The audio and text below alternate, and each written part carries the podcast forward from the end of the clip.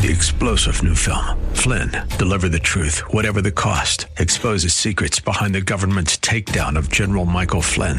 Flynn knew what the intel world had been up to. He ordered the first audit of the use of contractors. This set off alarm bells. He told the truth. He was the most dangerous person for Donald Trump to hire. They had to get rid of Flynn.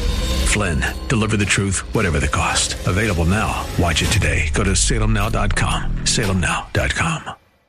850 baby. W262CP, Bayonet Point. WTBN, Pinellas Park. Portions of this hour have been pre recorded for broadcast at this time. Up next is Verse by Verse, sponsored by Verse by Verse Ministries.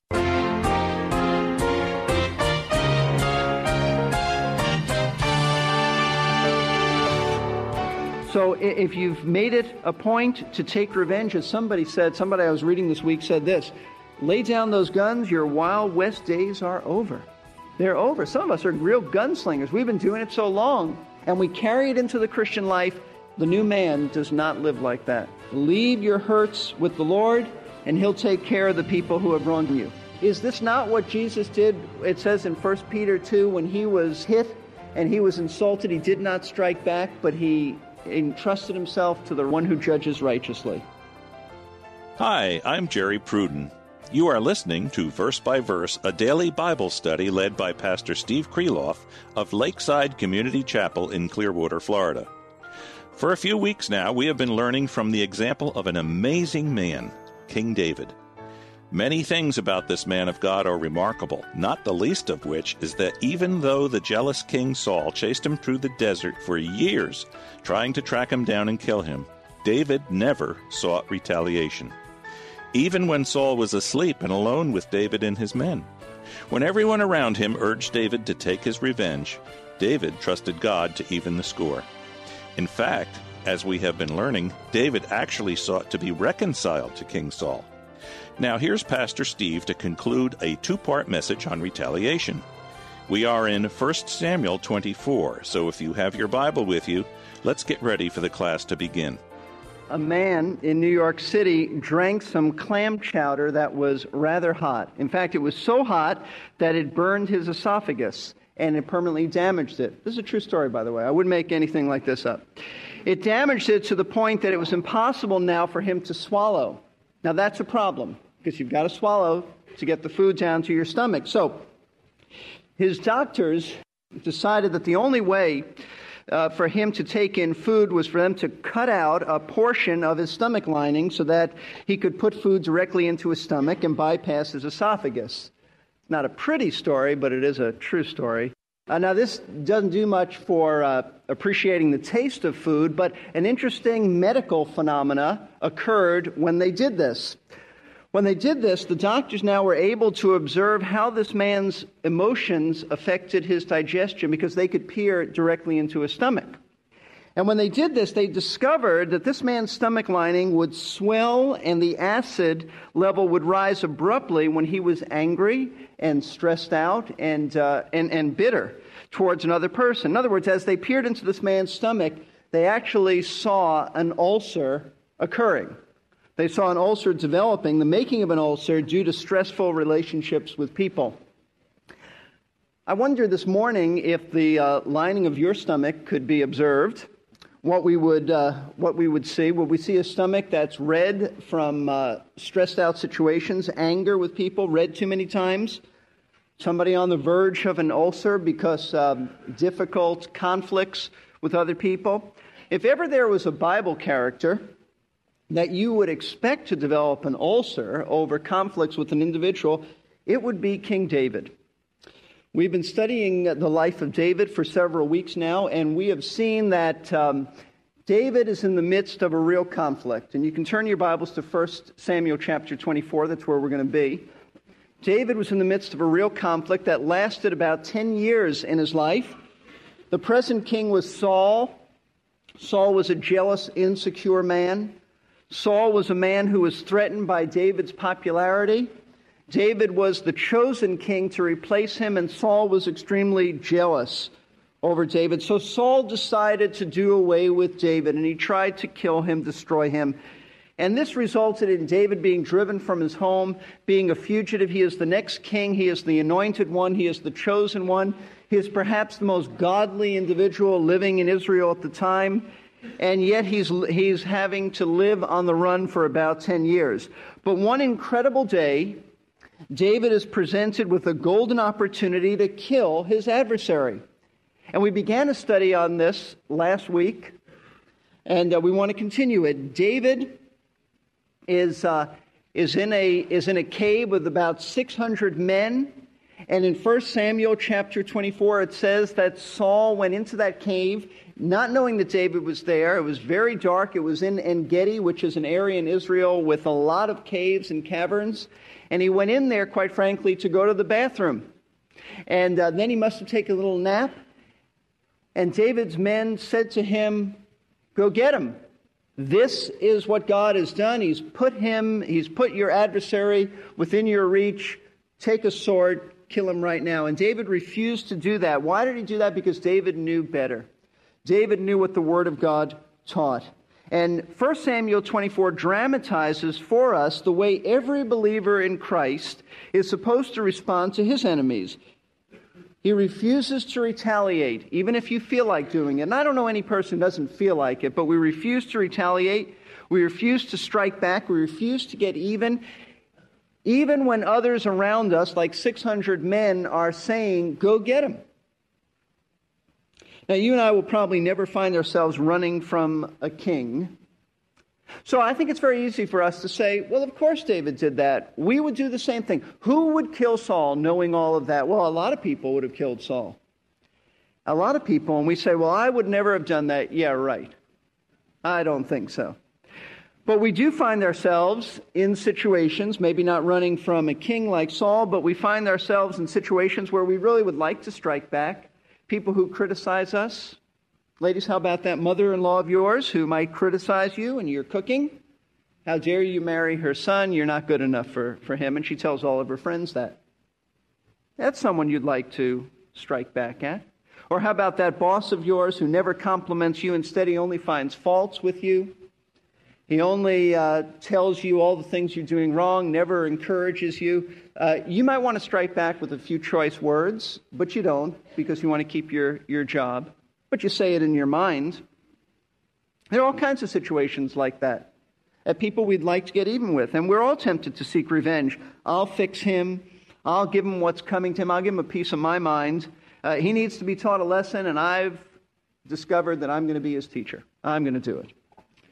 So, in stark contrast to this, David shows us that when we're tempted to retaliate, we don't have to. We can refuse it. We don't have to do what's wrong, what our flesh dictates. And in 1 Samuel 24, we're given, as I see this passage, we're given three principles about key principles, biblical principles about refusing to retaliate even when we feel like it. Last week we looked at two. This week we'll finish it up, Lord willing, and look at the third. The first principle is resist the pressure to retaliate. David had pressure on him, 600 men saying, kill him. And yet David didn't do that. Now, you may not have 600 people, but you have your own flesh that says, do it. You have perhaps family members that say, do it. You have every right to do it. You deserve better than this. Uh, sometimes even well meaning Christians will give you the wrong advice on revenge. They cheated you out of money, so you go and you get them and you take them to court and all that. Uh, resist that pressure. David did. If he did it, you can too. You have the Spirit of God within you. Secondly, the principle says repent of any form of retaliation. We read in 1 Samuel 24, we went over this last week, that David did not kill him, but David cut off a little bit of Saul's robe while he was napping. And yet David was smitten in his conscience about that. And we might think, well, why? It's just a little piece of the robe. Why? Because it's an affront to the king's dignity. You don't do that to a king. You don't cut off a robe. You, and I told you last week, it'd be like tearing the President of the United States tie, ripping his shirt out because he dared to raise your taxes. You don't do that.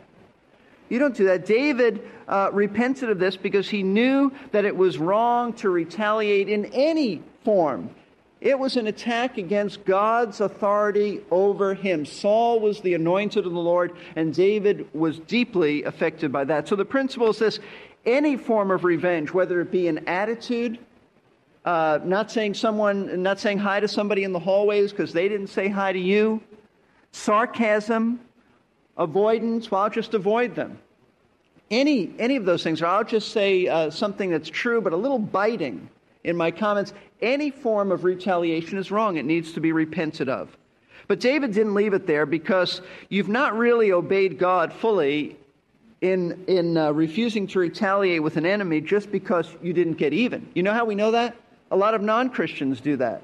Non Christians uh, can do that too and not retaliate. So there must be something that the Bible says a believer should do even beyond what a non Christian can do. And that's the third principle. And the principle is this seek to reconcile in place of retaliation.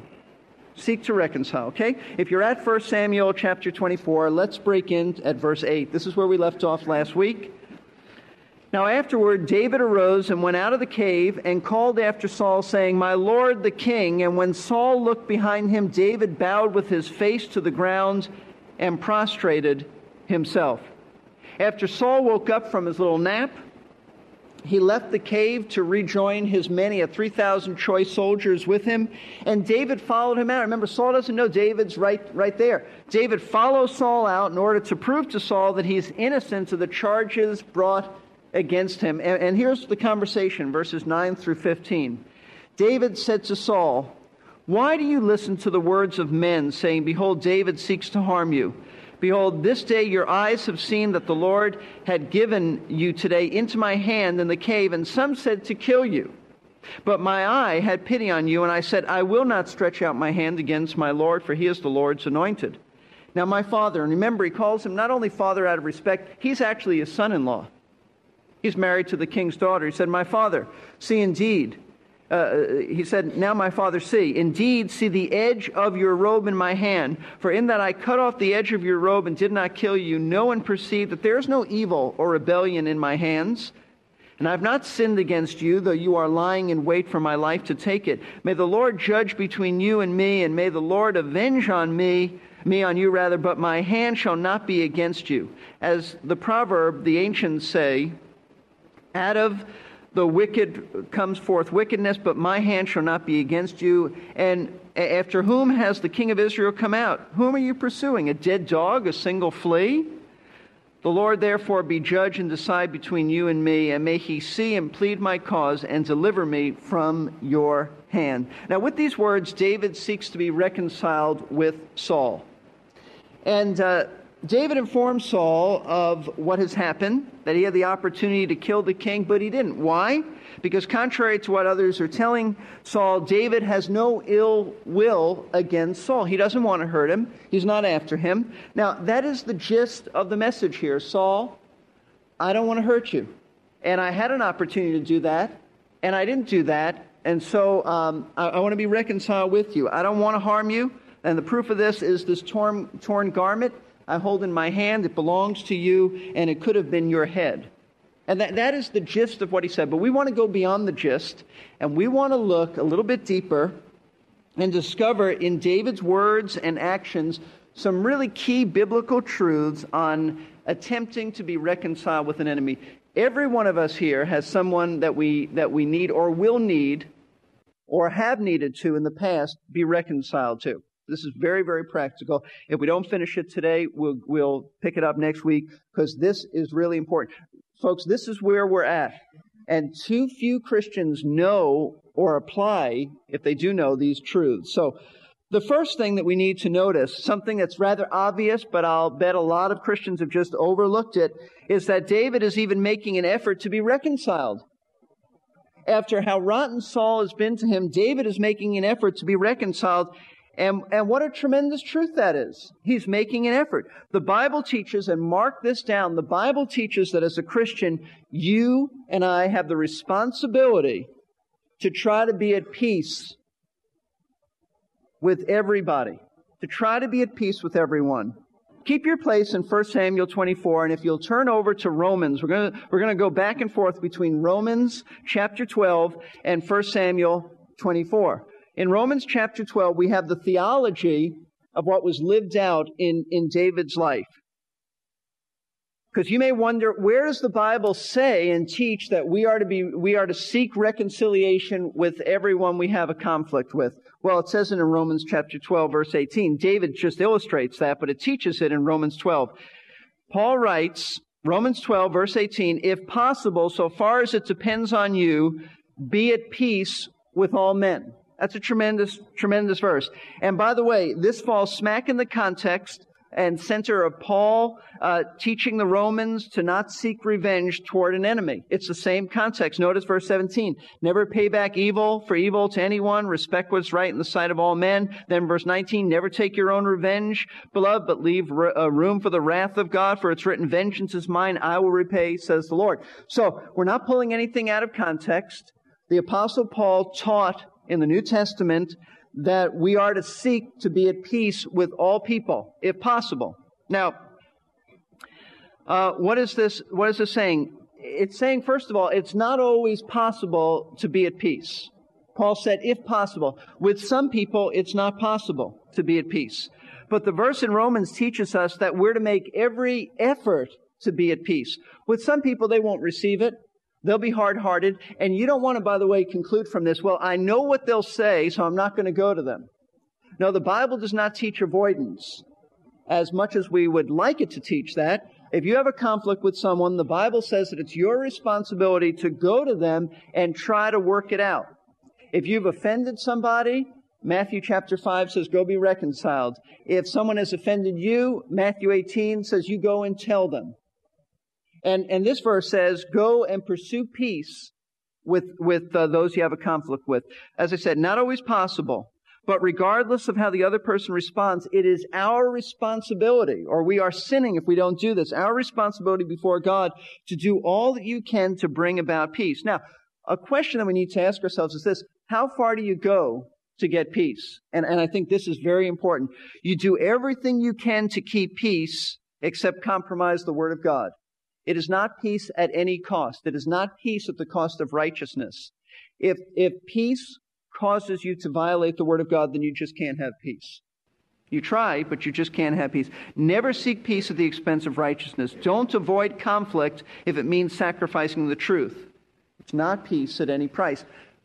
But we are to try to seek peace if, if it's within the confines of the Word of God. So, what are some of the ways that David sought peace with Saul because the way he approached it is the way we should approach it. I want you to know you should not be in an, at an irreconcilable situation with somebody. You ought to make every attempt to get that straightened out. So let's see what David did. Several steps to arrive at peace. Notice verse 9. David said to Saul, Why do you listen to the words of men saying, Behold, David seeks to harm you? We might be inclined to pass over that verse, but this is very important. The first step in David's attempt to get things right with Saul was this. Here's the truth clearly communicating, clear communication. He gives Saul the benefit of the doubt, and David does not throw the blame at Saul for this conflict. He says, I put the blame on others who are telling you evil things about me. I don't believe it's your fault. Saul, you've been misinformed. You've been told by those closest to you lies about me, that I'm trying to harm you. They're slandering me by provoking you and telling you that I seek your life. Saul, that's not true. That's a lie. Now, from David's approach, I want you to know this is a tremendous, tremendous uh, truth, a critical New Testament truth in action. Conflicts can never be resolved unless there's honest communication. Ephesians chapter 4, you ought to mark this down. Ephesians 4, verse 15 says, Speaking the truth in love. We're to grow up into Him. You are to speak the truth in love. Ephesians 4, verse 25 says, The old man spoke falsehood. That is, before you were a Christian, you lied, you misled people, you deceived people. It's probably such a way of life that you didn't think twice about it. You exaggerated, you gave the wrong impression. But the new man, the Christian, does not speak falsehood, he speaks the truth. He speaks the truth. Remember this that Satan is the accuser of the brethren, not only before God, but he accuses one, one of us before each other. We need to be reminded of this. More conflicts develop with Christians over miscommunication than probably anything else. Well, I heard he said this about me. Well, why don't you go and find out if he said it about you? Maybe you heard it out of context. Listen, miscommunication. Don't believe what people tell you about what someone else said about you. It may not be true. And yet you build a whole case about this. If someone has been saying erroneous things about you, then open your mouth and go to them and talk. And if there's a conflict between somebody, you know somebody's been hurt, then you tell that person, you go to the person who's hurt you and talk. I can't tell you how many times I've taught this, and still I know people don't, don't do this. They tell somebody else, well, someone else said this, and somebody else is hurting it. What are you telling them for? They're not part of the problem or the solution. That's called slander. Go to the, the source. Go to the person that you've had a conflict with. Try to clarify the matter. It is amazing how many things can be resolved when you sit down and talk. Oh, you misunderstood. I, I didn't say that. Oh, I thought you did. I thought you did. You know, people can be mad at each other for years because they thought that something was said and it wasn't. I've had somebody, I've had people say to me, I've been annoyed at you because you said that. No, I didn't say this. Oh, someone said you said that. No, I didn't say that. Oh, well, and if we open their stomach, they might have, you know, little lining that was bleeding unnecessarily. And that happens a lot. So the first thing that you need to do, and it's so simple, but it's so overlooked, to get things straightened out, sit down and talk and deal with the facts, not hearsay. That's what David did. He said, Saul, let me tell you the truth. Now, you say, but that's awkward. I know it's awkward. God didn't say it wouldn't be awkward, but it's the right thing to do because that's how you resolve conflicts. You never resolve conflicts by, by avoiding them, you deal with them. The second thing that, that uh, David did to try to get things straightened out was all first, it was just open, honest communication, talking. The second thing is he did good to, to David, uh, to Saul rather. Notice he tried to prove to Saul that, that it wasn't just uh, him talking that he wanted to do good. He actually proved to him that he had only good intentions for him. Notice verses 10 and 11. Behold, uh, behold, this day your eyes have seen that the Lord had given you today into my hand in the cave. And some said to kill you, but my eye had pity on you. And I said, I will not stretch out my hand against my Lord, for he is the Lord's anointed. Now, my father, in, uh, see, indeed, see the edge of your robe in my hand, for in that I cut off the edge of your robe and did not kill you, know and perceive that there is no evil or rebellion in my hands, and I have not sinned against you, though you are lying in wait for my life to take it. That's a little jab at Saul, but it was the truth. Now, this is a very critical issue.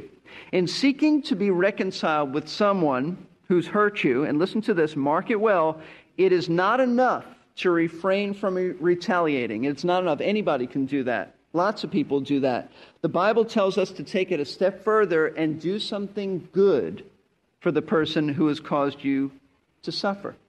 Now, I don't know uh, why that's neglected in the church. We don't hear much about it.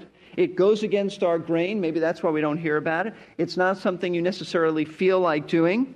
But David did this, and I'm going to back it up with the New Testament. David did this. David told Saul about the good thing he did for him. You know what the good thing he did for Saul was? He didn't kill him. I'd say that's a great thing you do that for somebody. I cut off a little bit of your outfit. I didn't cut your head off. I didn't rip your heart out. That's good. And later on, notice verse 21 and 22. Saul says to David, Now swear to me by the Lord that you will not cut off my descendants after me, and that you'll not destroy my name from my father's household. And David swore to Saul, and Saul went to his home, but David and his men went up to the stronghold. What that means is, is Saul said, Promise me, after I'm gone, you'll not destroy my family. And David, David kept his word. There was a crippled boy named Mephibosheth who uh, David took, uh, took care of. There were others who David took care of and uh, he kept his word. That's a good thing to do. Saul said, I don't want my name or my descendants being erased from the face of the earth. I want to be remembered. I don't think he knew that he was going to be recorded in the Bible, and we'd all remember Saul for his rottenness. But he told David, he asked him to promise this, and David did something good. He didn't kill him, and later he promised to keep his descendants, take care of them. David was indeed a great example. But just as we saw, there are plenty of good examples around us of godly people who choose not to retaliate. There is no reason why we cannot also set similar examples. Thanks for joining us today for Verse by Verse. Pastor Steve Kreloff is our teacher and is in the midst of a series of studies concerning the life of King David. Pastor Steve has been the teaching pastor for more than 27 years at Lakeside Community Chapel in Clearwater, Florida. These daily Bible classes of the air are developed from his pulpit messages and are produced by Verse by Verse Ministries. You'll find us on the web at Verse by Verse Radio, all one word, dot org. I once saw a sign on a toolbox that said, Don't lose your temper here. We don't have time to help you find it. Anger and retaliation. Three star general Michael J. Flynn, head of the Pentagon Intelligence Agency, knew all the government's dirty secrets. He was one of the most respected generals in the military. Flynn knew what the intel world had been up to. He understood its funding. He ordered the first audit of the use of contractors. This set off alarm bells. The explosive new documentary, Flynn, Deliver the Truth, Whatever the Cost, uncovers the facts behind this scandal. Flynn told the truth. He was the most dangerous person for Donald Trump to hire. I find out the worst enemy that I'm going to face in my life is right here in America. They took my assessment and they wanted me to change it. And I was like, I'm not changing it. They had to get rid of Flynn. With in depth interviews, archival footage, and never before seen personal records of the man behind the headlines. I just felt like I was drowning. Flynn, deliver the truth, whatever the cost. Available now. Watch it today. Go to salemnow.com. Salemnow.com.